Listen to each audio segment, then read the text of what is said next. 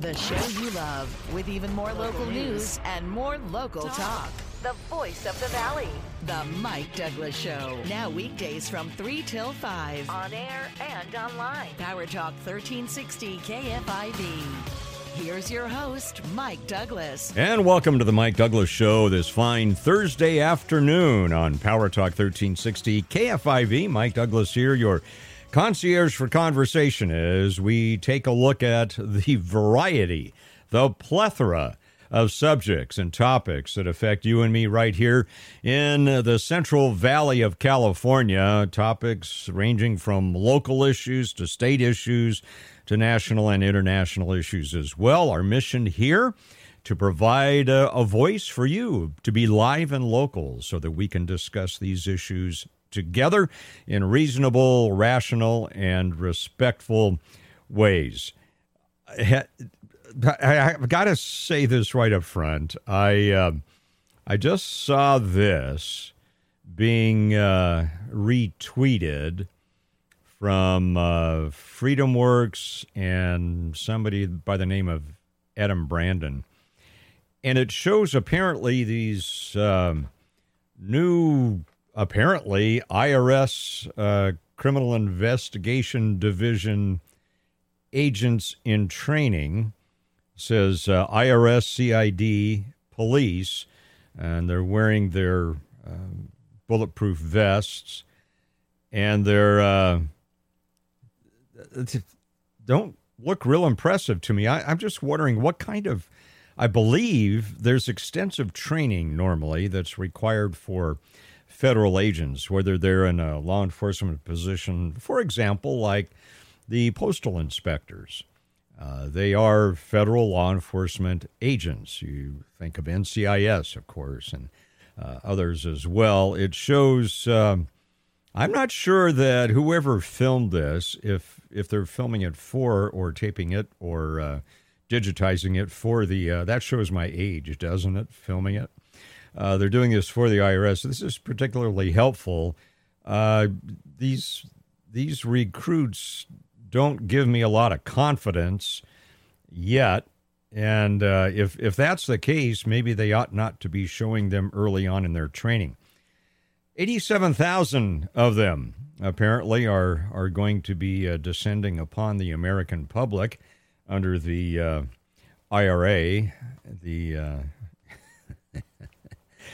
I I don't know, my friends. The, I, I'm just I'm continually, continually amazed at the spin that comes out of Washington D.C.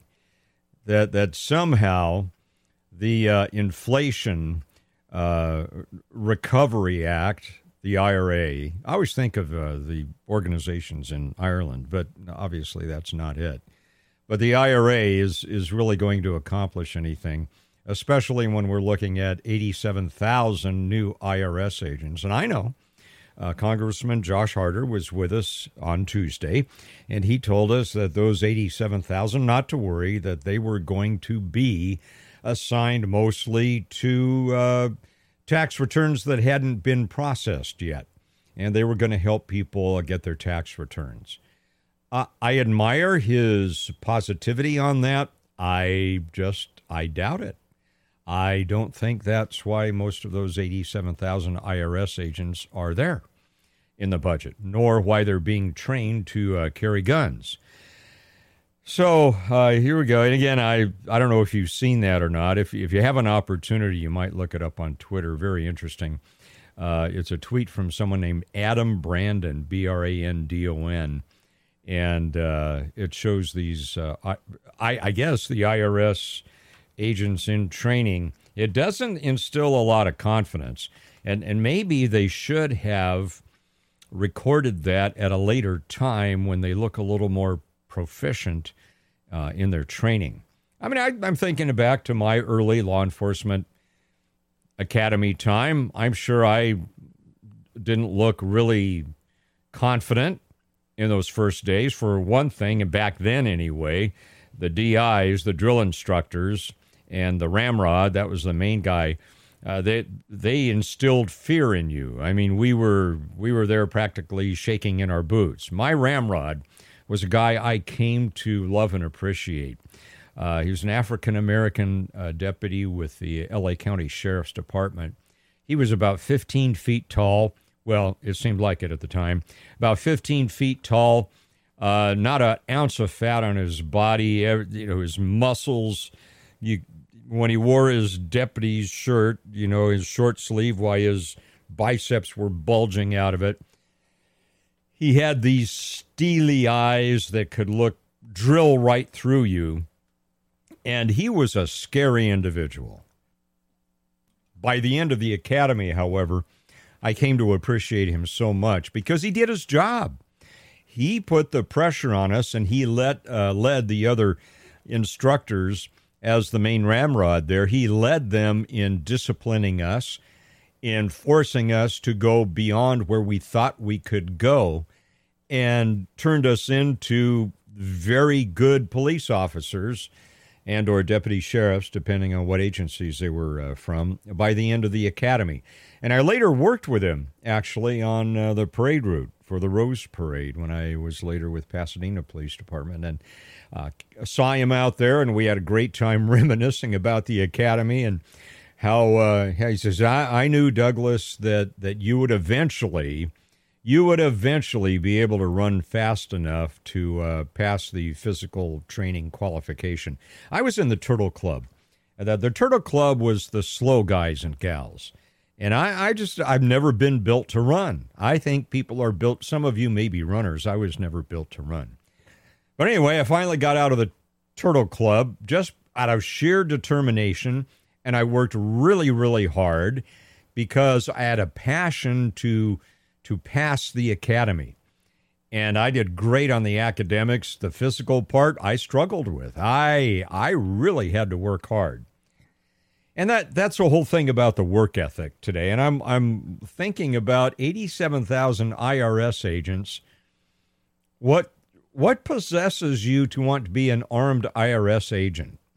Is is there anyone in our audience who by a show of hands who would ever w- dream of being as a career an armed IRS agent. Just not something. I, I, I think if maybe if you're good at accounting, you know, maybe.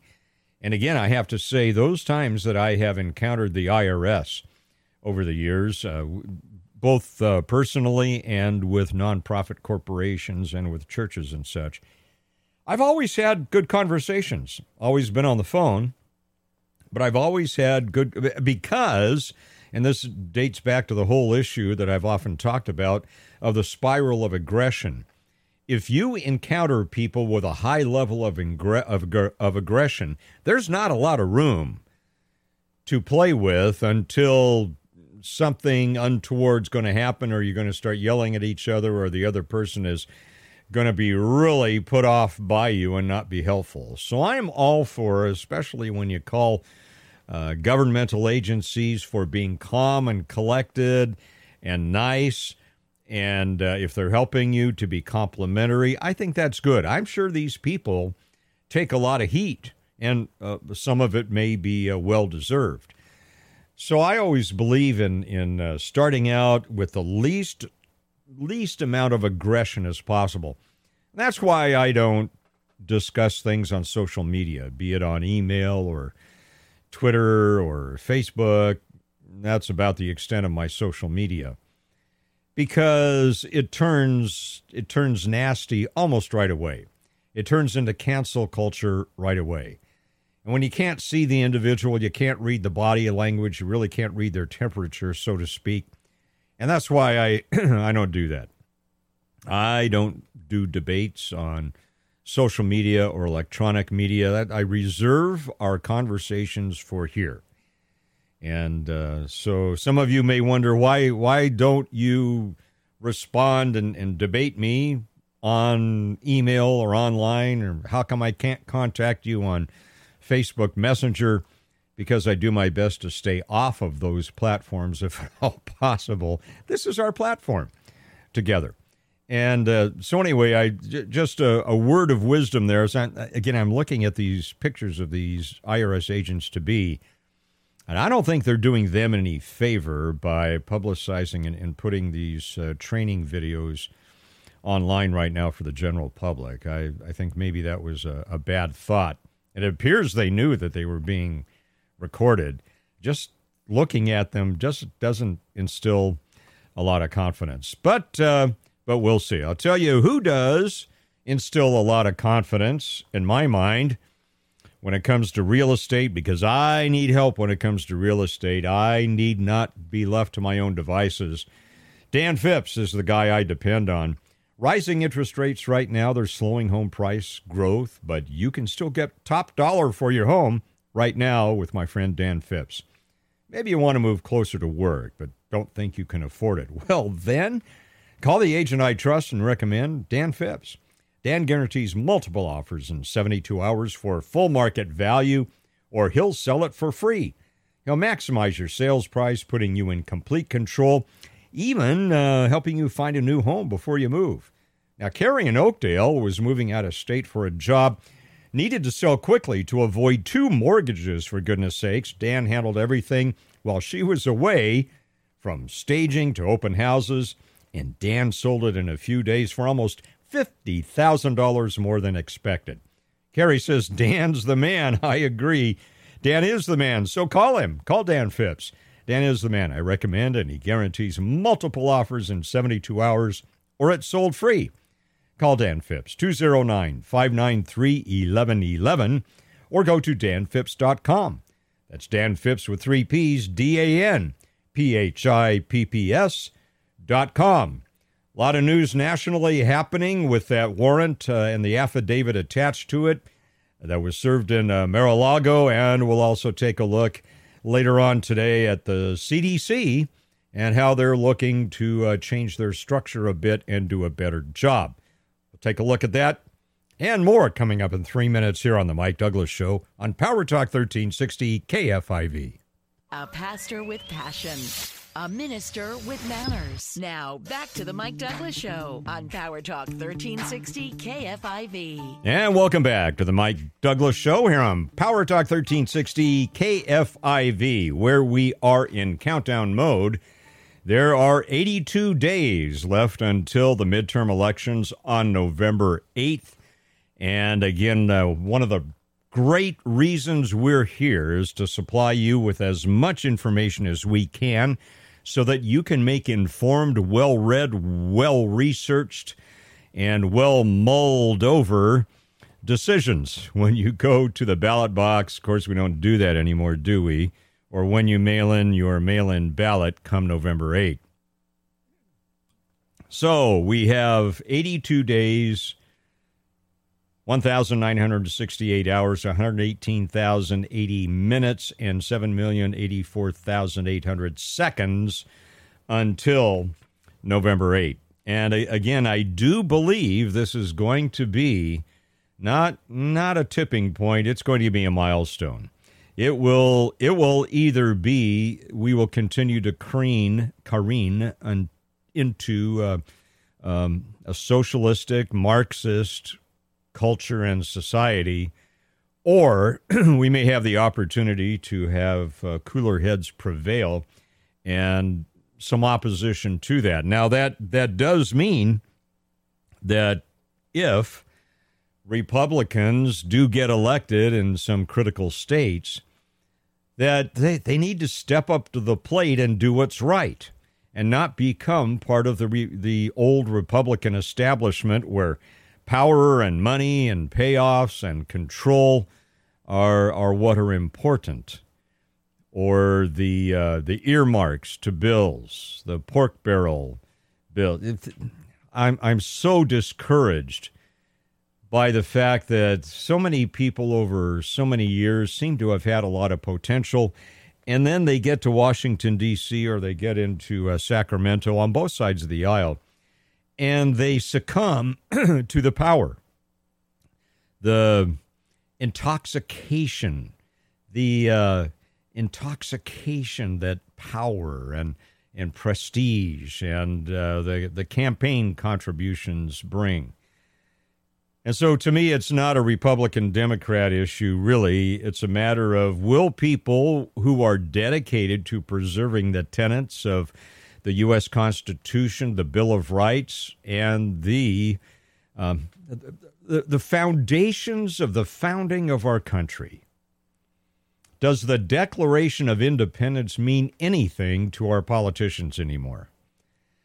And I think we're going to find out on the midterms and I, I, hear in the past, oh, it's going to be a red wave. Well, I I don't have a lot of confidence in a red wave. What I want are people with integrity, people with honesty, and people with a proven track record of supporting the constitutional principles that we have grown up with and have the ability to take the slings and arrows from the opposition and maybe from their own party for standing up for what's right, to elevate principle over politics, as Alan Dershowitz, the great uh, Harvard professor of law, has recently said, to elevate principle over politics. How many politicians can you count right who would come to your mind immediately? And there are some that come to my mind, but in general, how many politicians would you immediately name that you would say, wow, when I think of his or her name, I think of honesty, I think of integrity, I think of a, a marriage to the Constitution, so to speak. I don't know. I'm I'm afraid. I fear that uh, they may be coming a uh, a very lost generation, so to speak.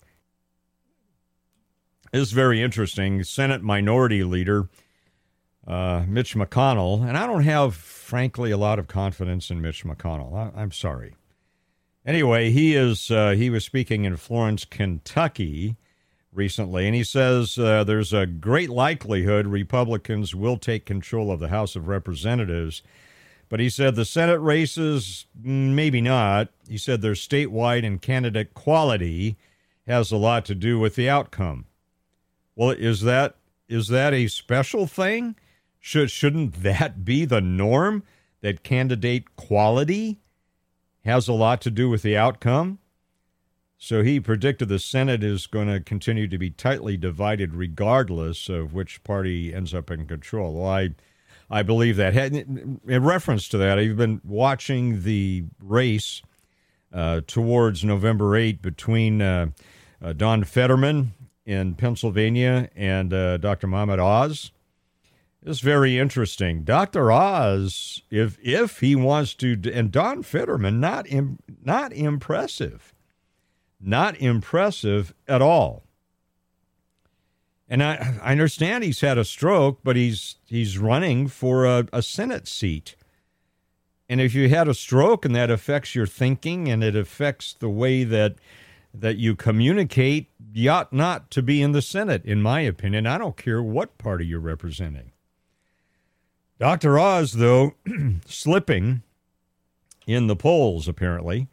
Uh, right now, uh, one updated poll has uh, Don Fetterman at about almost 50%. Dr. Oz down at about 30, well, let's call it 38%. And the the the the, the gap is widening. And so I'm I'm not sure. It, it, they had a little uh, dust up apparently recently where uh, Dr. Oz accused Fetterman of uh, basically uh, playing off his parents' money until he was 50 years old, and then Fetterman uh, said, "Well, you don't have just two houses. Looks like you own 10 houses. This is not, on both sides of the aisle here, this is not what we want to know. Now, I know we're not in Pennsylvania, but let's think about candidates here. Is that what you want Senate candidates debating over? Well, you were you were mooching off your parents until age 50. Well, you've got 10 homes and you say you only own 2. What about the issues? What about the inf- eight and a half percent inflation rate. Ought that not to be the issue? I, I do not understand Dr. Oz and whoever's advising him. I, I just, does he want to win this? Or is this a lark? I don't know. I'm, I'm not confident that, that he's serious about it. I, I hear him say some right things, but Don Fetterman is, he, he's just out there bumbling along and seems to be the, the favorite thus far. And, and maybe instead of debating over who mooched off their parents for too long or who has actually 10 homes versus two homes, what about the subjects that are facing us today? What about the inflation rate? What about the border? Isn't that, aren't those the issues they ought to be talking about? We'll talk about it in five minutes. Mike Douglass Show coming up on Power Talk 1360 KFIV. The Mike Douglass Show. Now, weekdays from 3 till 5 on Power Talk 1360 KFIV. He's got issues. Let's talk about it. The Mike Douglass Show on air and online. Power Talk 1360 KFIV. And welcome back to the Mike Douglass Show here on Power Talk 1360 KFIV. Mike Douglass here, your concierge for conversation. Uh, we were talking a little bit earlier. I was watching this video of uh, apparently IRS trainees uh, holding their guns, apparently learning how to approach suspects, and they have on their bulletproof vests. And I was wondering, is that are these part of or all the uh, 87,000 IRS agents that are coming out of the uh, the new IRA bill? I uh, well, what one of our listeners, our, our good friend retired FBI agent Bob sent me uh, some information. I can't get the exact link up here. However, there is a Treasury Inspector General for Tax Administration. Treasury Inspector General for Tax Administration.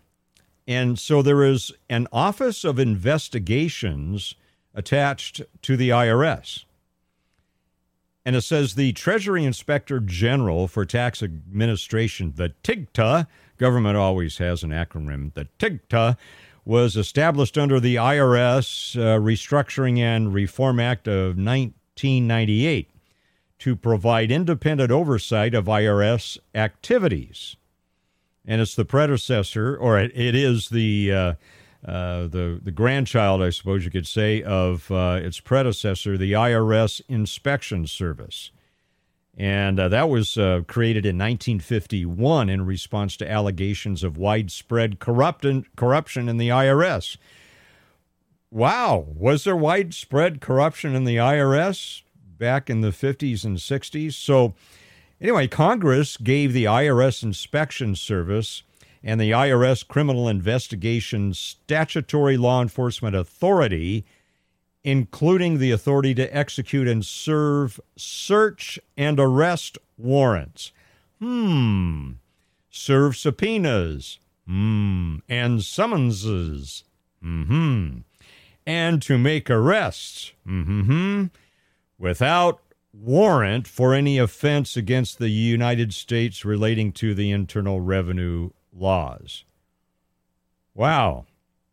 So, uh, scanning down here a little bit under investigative jurisdiction. Again, this is the Treasury Inspector General for Tax Administration. This is a law enforcement arm that apparently is designed to protect the IRS and deal with corruption in the IRS. Anyway, here's uh, under investigative jurisdiction it says uh, TIGTA's Office of Investigations, OI, I'm telling you, everything in government has to have an acronym. TIGTA's OI has the unique responsibility to conduct investigations that proactively and reactively protect the Treasury's ability to collect revenue. TIGTA OI conducts investigative programs that, colon, and here are the bullet points. Protect IRS employees from external threats, protect the integrity of the IRS, detect and prevent fraud and abuse, and investigate allegations of IRS employee misconduct. All right, so from this, I'm questioning uh, are it, are these 87,000 new IRS agents are are they part of this TIGTA, the Treasury Inspector General for Tax Administration? If they are, then doesn't sound like they're going to be helping people with unprocessed tax returns to help them get their federal money back. No, it looks like they are the law enforcement agency uh, for the IRS. And I, I, I now have more questions. Do you have more questions about this? I check it out if you want to. And I, I'll just give this to you very quickly if you're interested. I'm very interested. I'm going to pursue this. Uh, the website treasury.gov backslash T I G T A backslash O I dot S H T M L. That was great, Mike. Didn't copy that. I'm driving. How in the world do you expect me to get it? Well, if you email me, I'll send you the website. How about that? Mike on 1360 at gmail.com. Mike on 1360 at gmail.com. Again, uh, this is the Treasury Inspector General for Tax Administration. It appears to be a law enforcement arm that was created in order to pro- not only protect the IRS, but also to, de- to uh, detect and prevent fraud and abuse not only amongst the public relating to taxes, but apparently within the IRS itself. Very interesting. We'll pursue this and I will keep you updated on our findings. Again, I'm watching this video with these uh, fairly uh, young folk with their guns drawn and their their snappy new IRS bulletproof vests uh, appear to be going through training, and that makes me very uncomfortable uh, especially as we think about the recent FBI raid on Mar a Lago. Wow, if they can do that to the former president of the United States and a possible candidate for 2024, imagine what 87,000 extra IRS agents, if they're part of the TIGTA, may be doing when they're let loose upon the public when they are finished with their training. We'll keep an eye on it we'll keep researching, and uh, I will keep you updated as uh, as we go along. Again, just a reminder: 82 days until November 8. All of this, I hope that you're filing away and you make your decisions in 82 days based upon the information that you gather from here and elsewhere. Other big news of the day, of course, uh, U.S. Magistrate Judge Bruce Reinhart has ordered the Justice Department to redact the affidavit that was used to obtain the FBI search warrant for that raid on former President Trump's Mar a Lago home. And uh, apparently, uh, Judge Bruce feels that, yeah, we should release at least a portion of that affidavit. Uh, he said uh, that the entire affidavit should not be kept under seal despite the Justice Department's argument that the release would jeopardize future steps in the investigation and provide a roadmap for the probe. Reinhart also ordered that some documents, and you can see them online, by the way, connected to the search warrant be unsealed today, including the application for the warrant, the motion to seal the affidavit, and the cover sheet. But the affidavit, that's the key to a lot of this, to understanding what's really going on. And so uh, the judge, uh, the magistrate judge uh, Bruce Reinhart, has ordered that government federal prosecutors submit a version of the affidavit with proposed redactions within the week. You know what that means when you look at it, a whole bunch of words are blacked out. I suspect, I don't know, I'm just suspecting that what they'll get back are paragraphs that are redacted, perhaps. So the judge gave them a deadline uh, of August 25 at noon. at high noon to bring back the federal government's proposal for the redacted affidavit. The judge will then review those redactions and he'll decide how to best proceed, whether to accept the recommendations or do his own redactions, perhaps. Uh, government uh, prosecutor Jay Bratt said that unsealing the affidavit would provide a, a roadmap of ongoing investigations still in its early stages. He also said the country is in a volatile state and warned that releasing the names of witnesses or FBI agents would chill other witnesses who may still come forward. Well, I don't know at this point that we need the names. We just need to know what's going on. We need to know some of the facts surrounding this. So, Mr. Bratt says that this is not a precedent we want to set, Bratt said. The government is very concerned about the safety of witnesses in this case. Well, what about being concerned about the American people who are wondering why are you allowed to do this to a former president of the United States and a, a candidate for possible candidate for pre- the presidency in 2024? So let's see. Trump spokesman Taylor Budowich said President Trump has made clear his view that the American people should be permitted to see the unredacted affidavit related to the raid and the break in of his home, Mar a Lago. Uh, he said today, Magistrate Judge Reinhart rejected the DOJ's cynical attempt to hide the whole affidavit from Americans. No redaction should be necessary, and the whole affidavit should be released, given the Democrats' penchant for using redactions to hide government corruption, just as they did with the Russia hoax. So, my question to you is, and again, we have a little bit of time here. We're this will, well, not too distant future, August 25th. What do you think the federal government will come back with? Do you think it'll be an affidavit that really tells us something, or do you think all we'll see is a lot of words that are blacked out and paragraphs blacked out? What do you what do you think we'll get? Our number here 209-551-3483. Are you curious about what's in the affidavit? I am.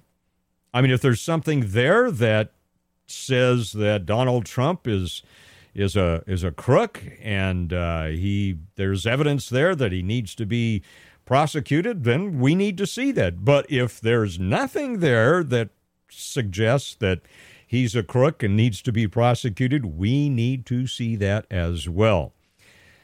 And what do you think we'll get back with this redacted document from the government?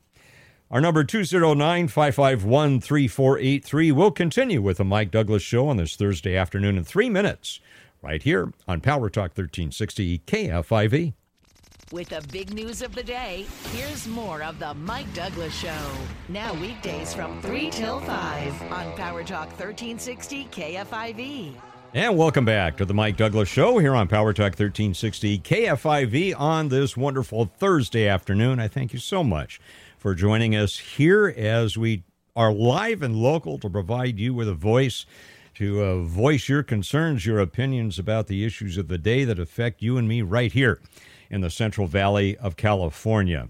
Uh, another note on this uh, Judge Reinhart uh, decision today that uh, he has ordered the federal government to provide a uh, a draft, I guess, a draft version of the affidavit that drove the, the warrant that was served at Mar-a-Lago.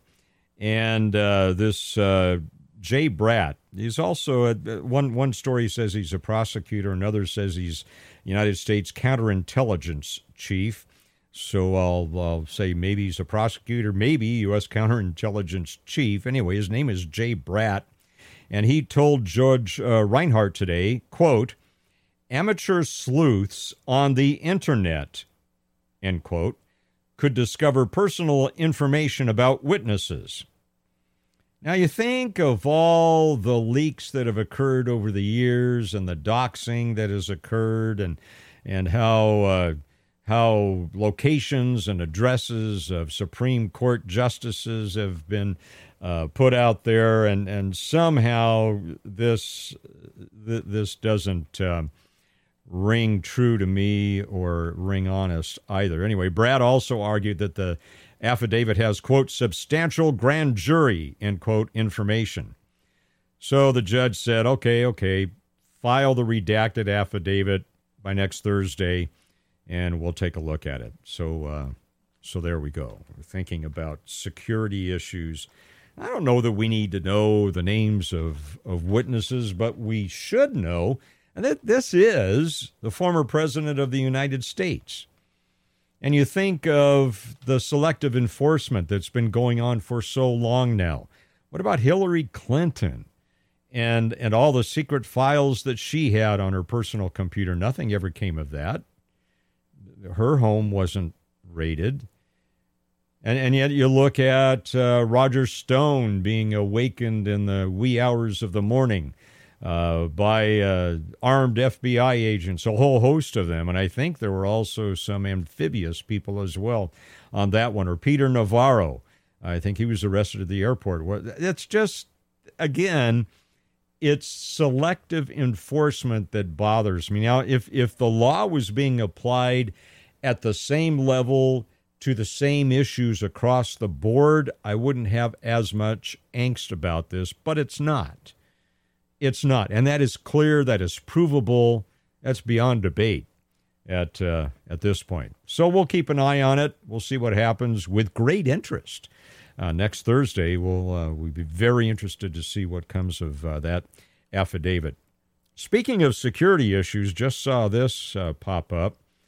Apple apparently has said that it has serious security vulnerabilities for iPhones, iPads, and Macs. And so we're all urged, those of us who have these Mac products or Apple products, urged to uh, update our devices. Now, I've already done that on uh, on my Mac computer. I notice here on my iPhone that there's an update pending for iOS 15.6.1 for my particular phone. I I do always update and try to stay away the hackers uh, ahead of them rather. And uh, anyway, so if you have an iPhone product or a Mac product, you might want to uh, take some care to make sure you're you're updated uh, as soon as uh, possible. Been thinking about selective enforcement. We've been thinking of late about uh, DAs across the country, across California, California, attorneys general uh, of states across the U.S., and this wonderful uh, new idea they have about prison reform and and no bail and and uh, how we ought to treat criminals uh, more nicely and and be be less heavy-handed in terms of their uh, in terms of their sentences. Well, here we go again. This is Petaluma, Dateline, Petaluma, California. A 61 year old transient was arrested for the 22nd time in two years. Sergio Perdomo Perez allegedly brandished a knife at firefighters uh, two days ago near Washington and Keller Streets. Now, the firefighters weren't bothering Mr. Perez, they were doing a training exercise. And having been involved in those, they're, the, those are intense. Anyway, apparently he brandished a knife at the firefighters, so police came and they arrested him. And they found a buck knife nearby. Investigators, now here's the deal. Investigators say he was also arrested back in February for allegedly brandishing a knife at a man and his eight year old daughter near McDowell Elementary School. And here we go. Authorities say nearly he's had nearly 24 arrests since 2020. So nearly two dozen arrests in two years. Why is this guy out on the street? Well, we can't be hard on him, Mike. He may have a mental issue. He's brandishing a weapon knife violence. Where are the people who are screaming knife violence? And we need to sue knife manufacturers when this occurs. When knives are used to intimidate people or stab people, the knife manufacturers must be held responsible and they should be sued.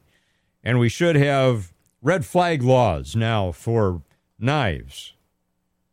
Do you see how ridiculous this all is? I it just, but it, but it, it comes back to we need reform here in the state of California, and and Rob Bonta, my goodness, really needs to go. He really does. And I, I am sorry to see that the people of Los Angeles County apparently did not have enough gumption to uh, get enough uh, signatures to get the recall of George Gascon on the ballot. I mean, even many of his own prosecutors in his own office thought he ought to be recalled.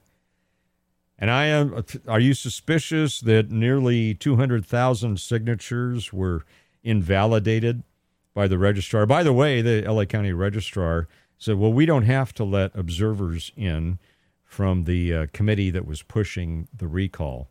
It would seem to me in today's in today's world that any governmental agency would want to be as open and as transparent as possible. I mean, goodness sakes, here in Stanislaus County in, the, in the primaries back in June, we we had uh, Ed Parco inside observing at the LA at the uh, Stanislaus County Registrar's office, and they've been very transparent, very helpful, very open. I, I would I, it, when when government says no, you can't look here. I, I think government forgets for whom they are working. We, we don't work for you, you work for us. In fact, through our taxes, we pay your salaries. You are responsible to us, the public. We are not responsible to you.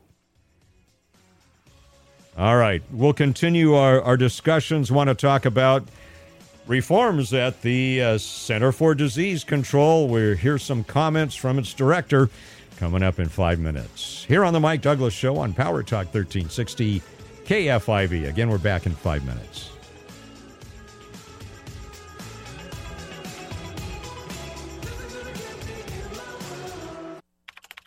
The show talking about the issues that are important to you. The voice of the valley. The Mike Douglass Show. Now, every weekday from 3 till 5. On air and online. Power Talk 1360 KFIV. Here again is your host, Mike Douglass. And welcome to our number two of the Mike Douglass Show here on this Thursday afternoon on Power Talk 1360 KFIV. Mike Douglass here, your concierge for conversation. How did we get to hour number two already? Today is one of those days it just it has sped by. A lot, lot of interesting things to talk about and and look at. By the way, uh, a couple of you have uh, have asked for that link uh, that I mentioned before about the uh, U.S. Treasury Inspector General for Tax Administration, the TIGTA and uh, that that really is the law enforcement arm related to the Internal Revenue Service. And again, my question is: Are those eighty-seven thousand new agents? Are, are, they special agents that are part of TIGTA, uh, the the armed force here that uh, investigates the law enforcement division, or are they mostly, if if Josh Harder is correct in our interview the other day? 87,000 agents who are just there to basically make sure that your unprocessed claims for refunds uh, get done uh, in a uh, in a swift and timely manner. Uh, we need to know this. Anyway, the website, if you're interested, I'd be happy to email you. Uh, several of you have asked about that and have emailed me. Happy to provide that to you. If you uh, email me at mikeon1360 at gmail.com. That's Mike on 1360 at gmail.com. I will send you the website where you can learn all about the TIGTA, the Treasury Inspector General for Tax Administration. Fascinating, really is. And uh, we need we need to find out those these new 87,000 agents what exactly are they going to be doing? Are they attached to this law enforcement arm? If they're not, why are they carrying guns? These are questions we need answered. Well, the CDC, Centers for Disease Control and Prevention, is apparently doing a reset. Its director, Dr. Rochelle Walensky, said for 75 years, CDC and public health have been preparing for COVID 19, and in our big moment, our performance did not reliably meet expectations. Well, I guess confession is good for the soul. She went on to say, I want us all to do better, and it starts with CDC leading the way. By the way, they have more than 11,000 staff at the CDC. 11,000. What do they all do? I'd be interested to see all the job descriptions. In a separate interview, Dr. Walensky said, It's not lost on me that we fell short in many ways. Again, talking about the COVID 19 pandemic. She says, We had some pretty public mistakes. Really? And so much of this effort was to hold up the mirror to understand where and how we could do better. Huh. Apparently, she shared a message in a video to staff, and one person who saw it did an interview with Bloomberg. And uh, this is the report uh, she said, allegedly in this video, to be frank, we are responsible for some pretty dramatic, pretty public mistakes from testing to data to communications. Wow. Well, if that's the case, I think it would be best maybe to have an independent agency or auditor help do the reset for the CDC, don't you think? if if they made these types of mistakes, then they should have some help in restructuring. I appreciate the fact that Dr. Walensky is being, I think, transparent here, but I'm I'm dubiously encouraged by the fact that they're doing their own reset. I I think they ought to have some help. Anyway, Dr. Rochelle Walensky, uh, here's some of her statements regarding this reset they're about to engage in. You know, this is hard. We have ever evolving science with an ever evolving variant. Um, and my job is to provide updated guidance in the context of rapidly rising cases. And that is what we've done. And I'm here to explain it to the American people. And I com- I'm committed to continuing to do so and to continuing to improve. Well, that's wonderful. But how about the damage that was done with inaccurate information or information that wasn't the science or information that was ignored? What about the damage that was done to the country? Uh, how about that? And that wasn't really addressed in her statement. Well, our friend Dr. Marty Makary he has some doubts about the real change that may happen here. Well, look, the public is hungry for an apology and some humility, and but the question is: Is this really a communication stunt, or is this authentic? The CDC is still pushing boosters for every six-year-old in the United States. They just pushed boosters in babies and toddlers. So, if they want to make some real change, they need to show it in their policy. Absolutely, totally agree with that. And Dr. Ashish Jha, uh, you may be familiar with him. He is the White House coronavirus response coordinator. Uh, he even says, yeah, CDC should have done better. To your broader question, yeah, you know, our government agencies um, weren't designed to manage a once in a century crisis like this. And I think while many of them performed admirably, there is no question in my mind uh, that, that these agencies could have done better. I'm going to play that again. The first part of his statement is very concerning to me. To your broader question, yeah, you know, our government agencies um, weren't designed to manage a once in a century crisis like this. They weren't designed to manage a once in a century crisis like this? Well, if they weren't designed to manage it, then they shouldn't have been managing it. What's with that? Can you believe that? And so now they're going to let them do more of it? Seriously, you think about the damage that was done to children in schools. You you think about people that were the guy that was arrested off the California coast, right? For uh, what was he surfboarding or body surfing or, or something and didn't have a mask. When you think about all the, and here's the word again, I know it's hackneyed, but it's appropriate, the draconian restrictions that were put on us, the, the initial statements from uh, the President of the United States, Joe Biden, and from Dr. Anthony Fauci. Give us well, here in California, 15 days, 15 days, and and we're we're, we're going to flatten out the curve. It wasn't 15 days. Well, 100 days. 100 days we're going to deal with. It wasn't 100 days. Great damage was done to our economy. Great damage was done to individuals. Great damage was done to children. And even congregations were caught up in this. Here, here's one. Uh, th- th- this congregation basically has uh, the court has ruled that what's the name of the church here? Uh, it is Calvary Chapel in San Jose, a Bay Area church. Calvary Chapel was penalized during the COVID pandemic for violating safety measures, and apparently they've won a court case.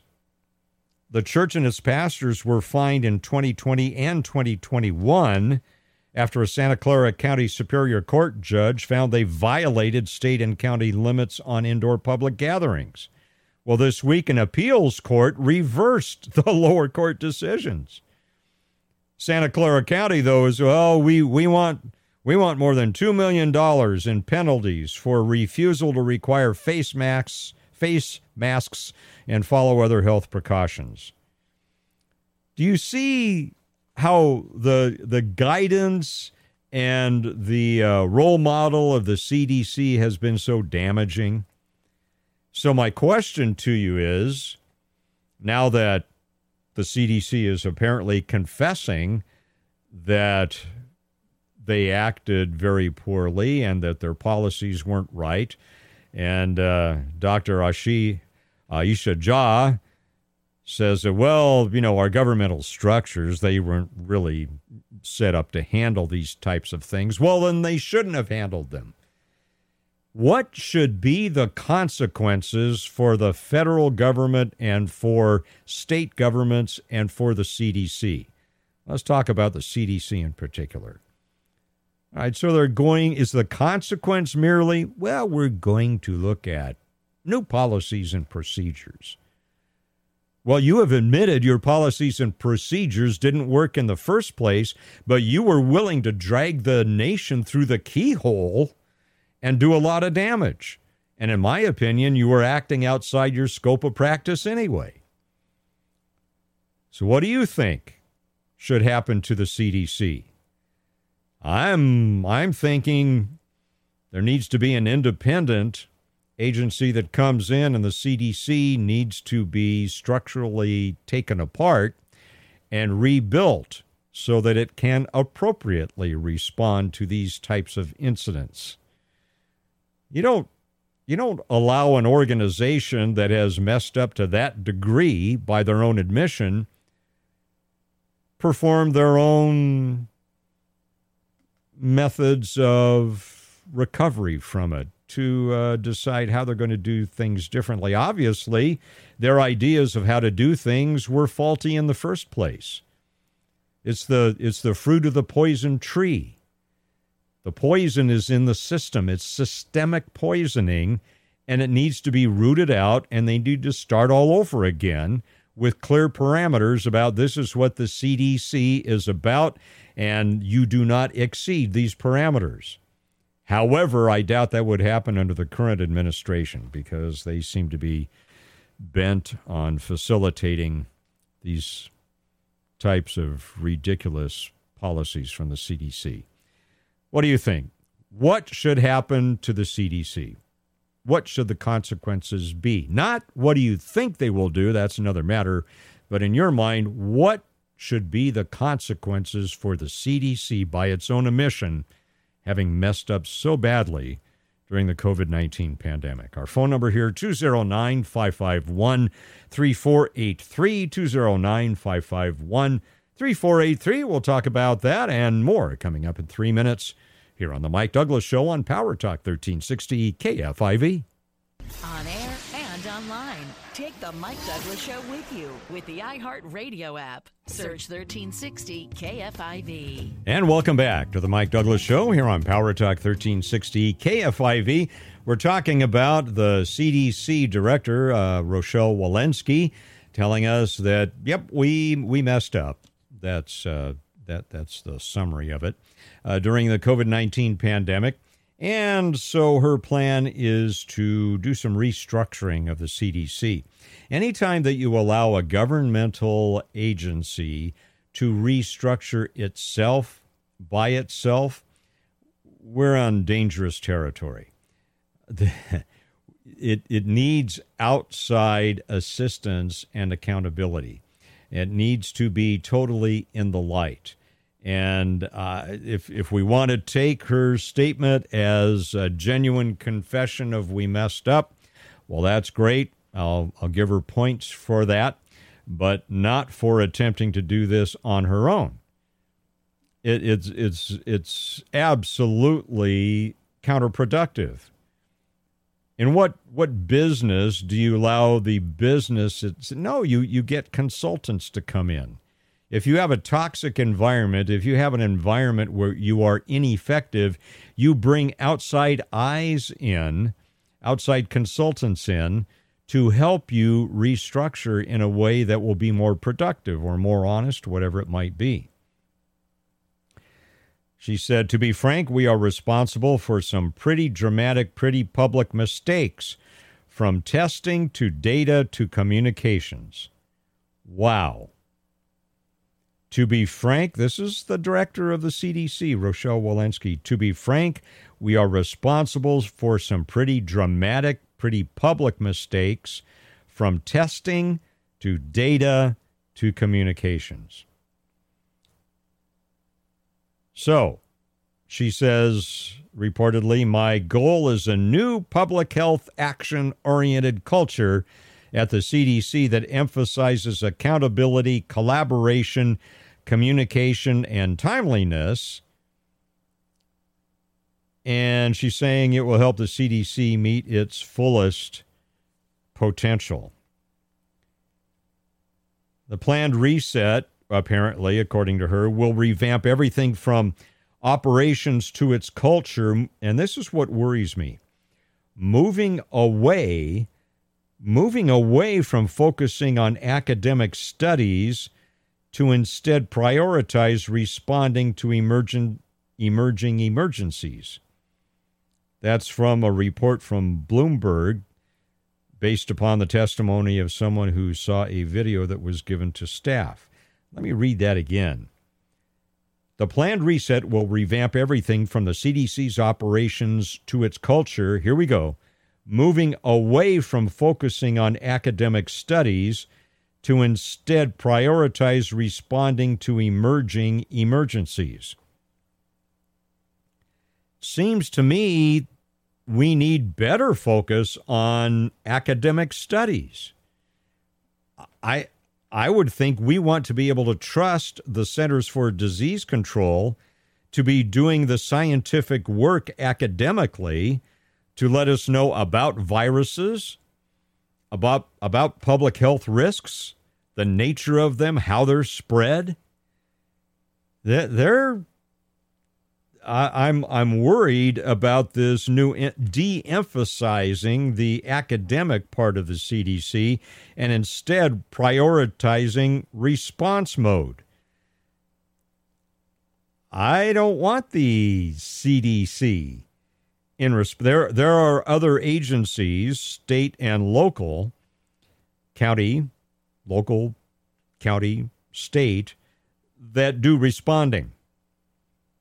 And I don't we FEMA Federal Emergency Management Agency, is a response organization.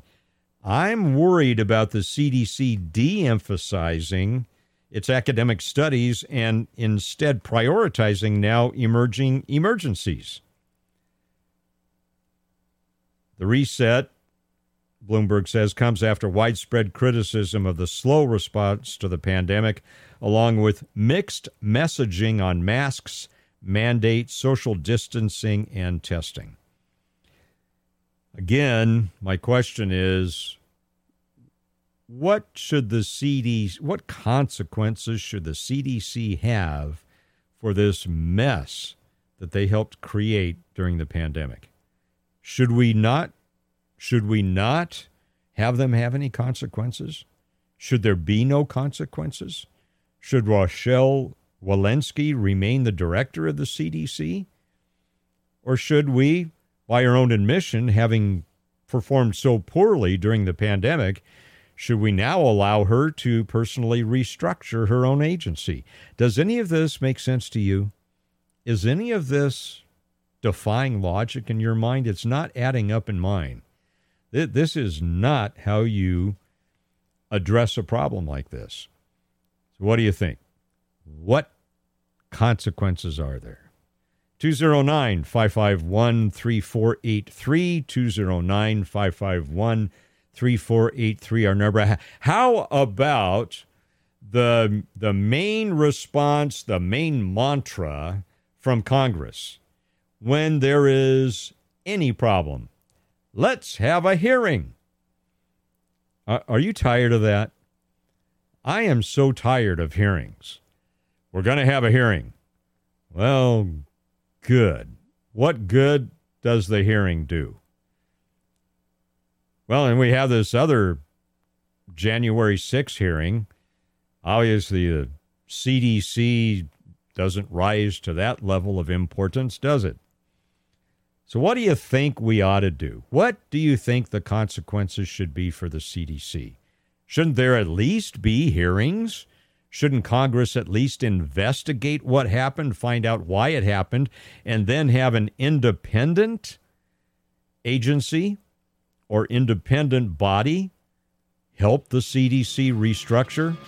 We'll take your calls. Hang in there, Mark from Modesto. We'll get to you in five minutes here on the Mike Douglass Show on Power Talk 1360 KFIV. Back in five minutes. The Mike Douglass Show. Now, weekdays from 3 till 5 on Power Talk 1360 KFIV. Take the Mike Douglass Show with you every weekday from 3 till 5. Download the free iHeartRadio app and follow 1360 KFIV. And welcome back to the Mike Douglass Show here on Power Talk 1360 KFIV. Our conversation at the moment centering around the CDC, uh, Centers for Disease Control and Prevention. And by its own admission, we messed up big time during the pandemic, and we're going to restructure and do better. Do you trust that? What do you think should be the consequences for the CDC after an admittedly bad performance during COVID 19? Let's find out what your thoughts are. 209 551 3483. 209 551 3483. And Mark from Modesto has been patiently waiting. Hi, Mark. Welcome. What are your thoughts? I think that the lack of integrity that they have they have no purpose of leading any business or any type of thing that controls people the way they have. And furthermore, they need to be investigated thoroughly. How many of them have stock in big pharma that have been raking in money on our, you know, on a crisis that was obviously a lot of it was inflated. I mm-hmm. don't know what, uh, you know, their plan is for us, but obviously, if that's the best they can do, we could do without them. Yeah, Mark, a very interesting point you bring up about the possible, probable connection between big pharma and uh, the CDC. Oh, absolutely. Yeah, you think uh, the dollar was driving a lot of those decisions along the way? Absolutely, and nobody seems to mention Fauci. Um, he's, you know, co-conspirator with China, which they claim, but you know, all the investigations that lead towards that show that he knew about a lot of the stuff. And we were funding that center over there where the disease or the virus was actually formed. A little suspicious. Yeah, very, very suspicious. And I think the problem right now is with the uh, administration's majority uh, in the Senate, in the House of Representatives, and of course uh, in the White House. Uh, if if the balance of power does not shift, it's uh, I, I don't know that any of that will ever be uncovered. Uh, which I, I again, Mark, I think which makes November eight such an important milestone uh, coming up, not just this November in 2022, but of course 2024 as well. Hey, Mark, great points. Thanks for your call. Really appreciate that. Uh, Mark from Modesto pointing out, nah, I don't, I don't trust the CDC. Uh, to uh, fix itself, so to speak, and making another great point, uh, very suspicious, very suspicious about uh, big pharma, the pharmaceutical companies.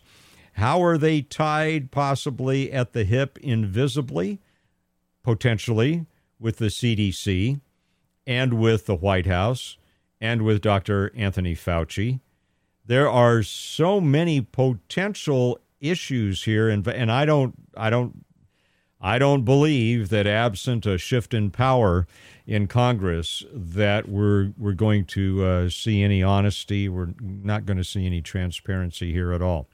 Uh, I think uh, how many how many times of late have we heard of people who've had the shots and the booster shots, etc., come down with COVID nineteen when the original, at least the intimation was, well, that this will save you from COVID nineteen. Well, I'll grant that some of the shots may have helped reduce the effects. But now we're seeing suspiciously that there are some studies suggesting that having four or five boosters may actually be detrimental to you.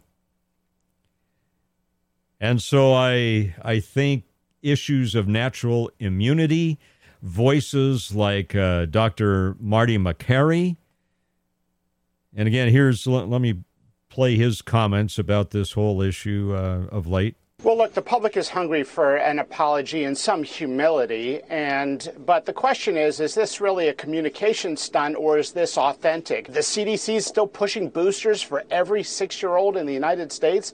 They just pushed boosters in babies and toddlers. So, if they want to make some real change, they need to show it in their policy. Exactly. Exactly. And I, I think right now, uh, especially, they're pushing these shots for little kids just makes absolutely no sense. And, and a voice like Dr. Marty Makary, good night, from the uh, School of Epidemiology in, uh, at Yale. This is a brilliant man. He knows of what he speaks. And yet, voices like Dr. Mac- Dr. Marty Makary, they, they attempted to squelch or they minimized, or they said we need to cancel those voices, or, well, they don't have any credibility. Seems to me they ought to be taking his statements and his hypotheses and saying, all right, let's test those out. Let's see. But there doesn't seem to be a willingness to that, to do that because it has to fit the narrative of Dr. Anthony Fauci, the narrative of the White House, and the narrative, uh, narrative of, of Big Pharma as well. Highly, highly suspicious. And uh, th- I don't know, does do you think President Biden really understands what's going on here? Whoever the power behind the throne is, I don't think he's processing well. And uh, there are others who feel we think he's processing well, but he's devious. I don't know which one it is, but we're having counterproductive decisions coming out of the White House. And, and it's time for a change. It really is. And that at least a step towards that change would be in November of 2022. Again, not too far away. Not too far away at all, only 82 days away. 1,968 hours, 118,080 minutes, and 7,084,800 seconds away. I'm making light of that in a way, but we're going to keep doing the countdown because it is so important that we engage our spheres of influence and talk about these things, raise questions, not to beat down the opposition. By the way, in terms in terms of attempting to open the eyes of someone who doesn't think the way you do,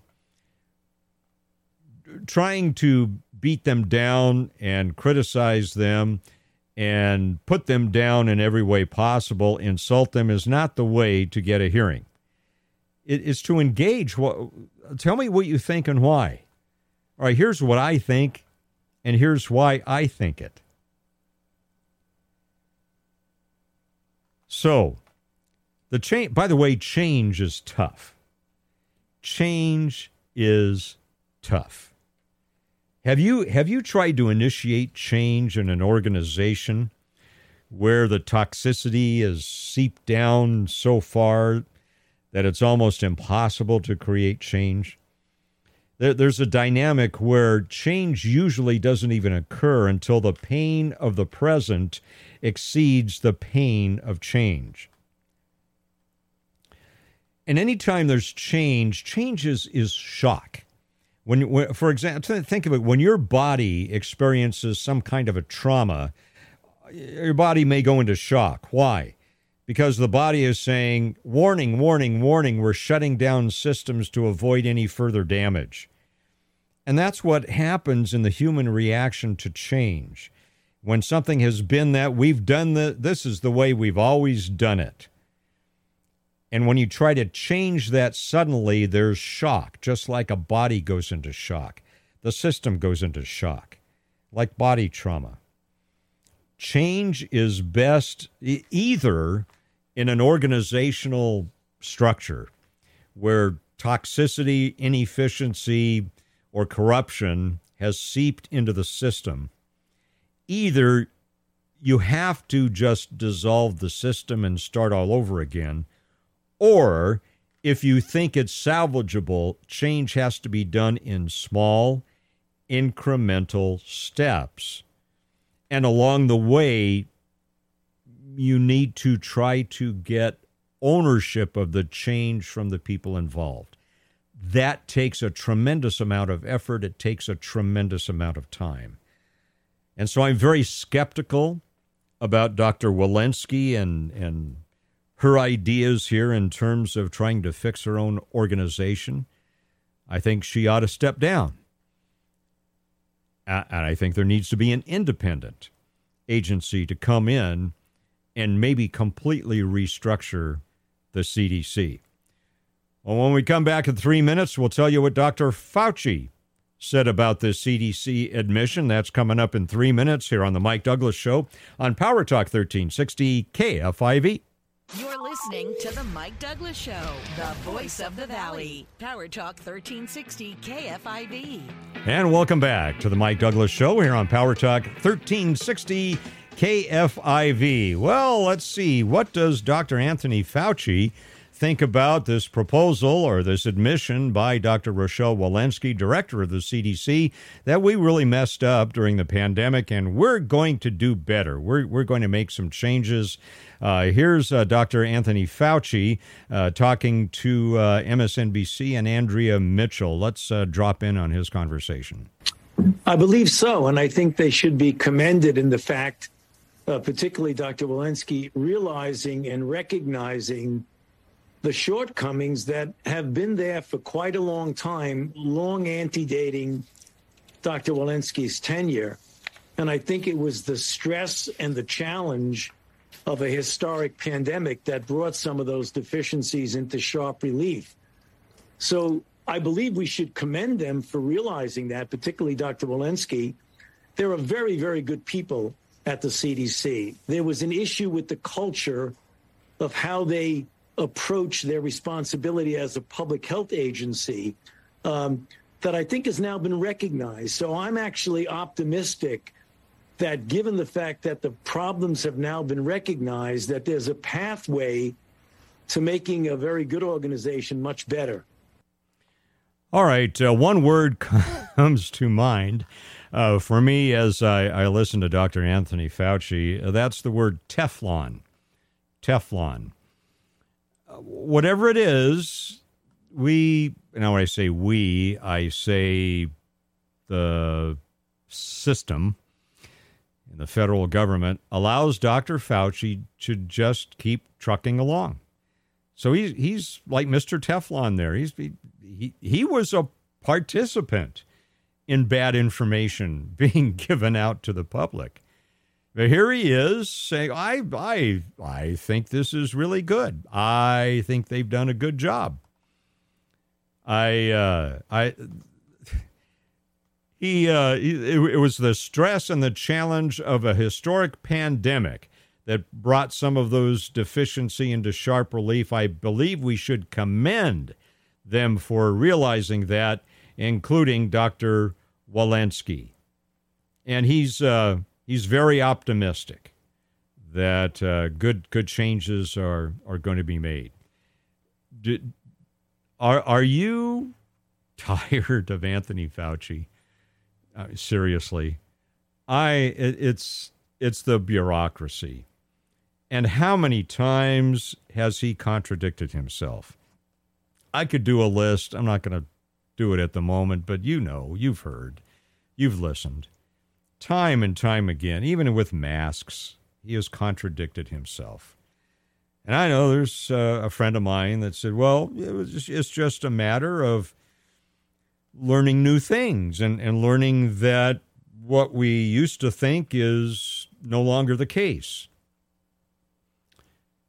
Well, that's when you're the federal government and lives are at stake and you're ruining the economy and children are being harmed by it.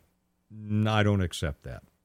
I, I credit the positivity there. I, I credit the, the grace inherent in that statement. I am now beyond trusting Dr. Anthony Fauci at all. Dr. Fauci could tell me that the sky is blue right now, and I'd go out and double check it. In my opinion, Dr. Walensky needs to be fired. And perhaps the whole CDC needs to be restructured. And I think one of the main things that needs to happen is that the uh, the CDC must um, it, its effects, the effects that it has on the, on the pandemic, the effect that it has had upon America needs to be documented, just like an investigation of a crime. Not saying they're criminals. I'm just saying the problem is, the problem is that they are allowed to continue and to do damage to the nation and suffer no consequences. So, in my opinion, I don't know about you, I think Dr. Walensky, probably a very nice lady. She seems like a nice lady. But it's not about being nice, it's being good at your job. Because thousands and thousands, if not millions, of lives are at stake. And if you have been governing an organization, if you've been the top person at an organization that has caused damage to the nation, that's caused ham- uh, damage to individuals, that has put out conflicting information, that deals with really life and death issues, you are not the one to restructure it. I'm so I think she voluntarily, for the good of the CDC and for the good of the nation, needs to step down. What do you think? Should should we begin the change of the CDC by Dr. Walensky stepping down? Do the honorable thing and say I I feel it's best to pass the baton and to allow outside agencies to come in and deal with these issues. Thank you for the opportunity to serve. She can do it with grace. She can exit well and with some dignity. Do you think she would? Do you think she'll be asked to?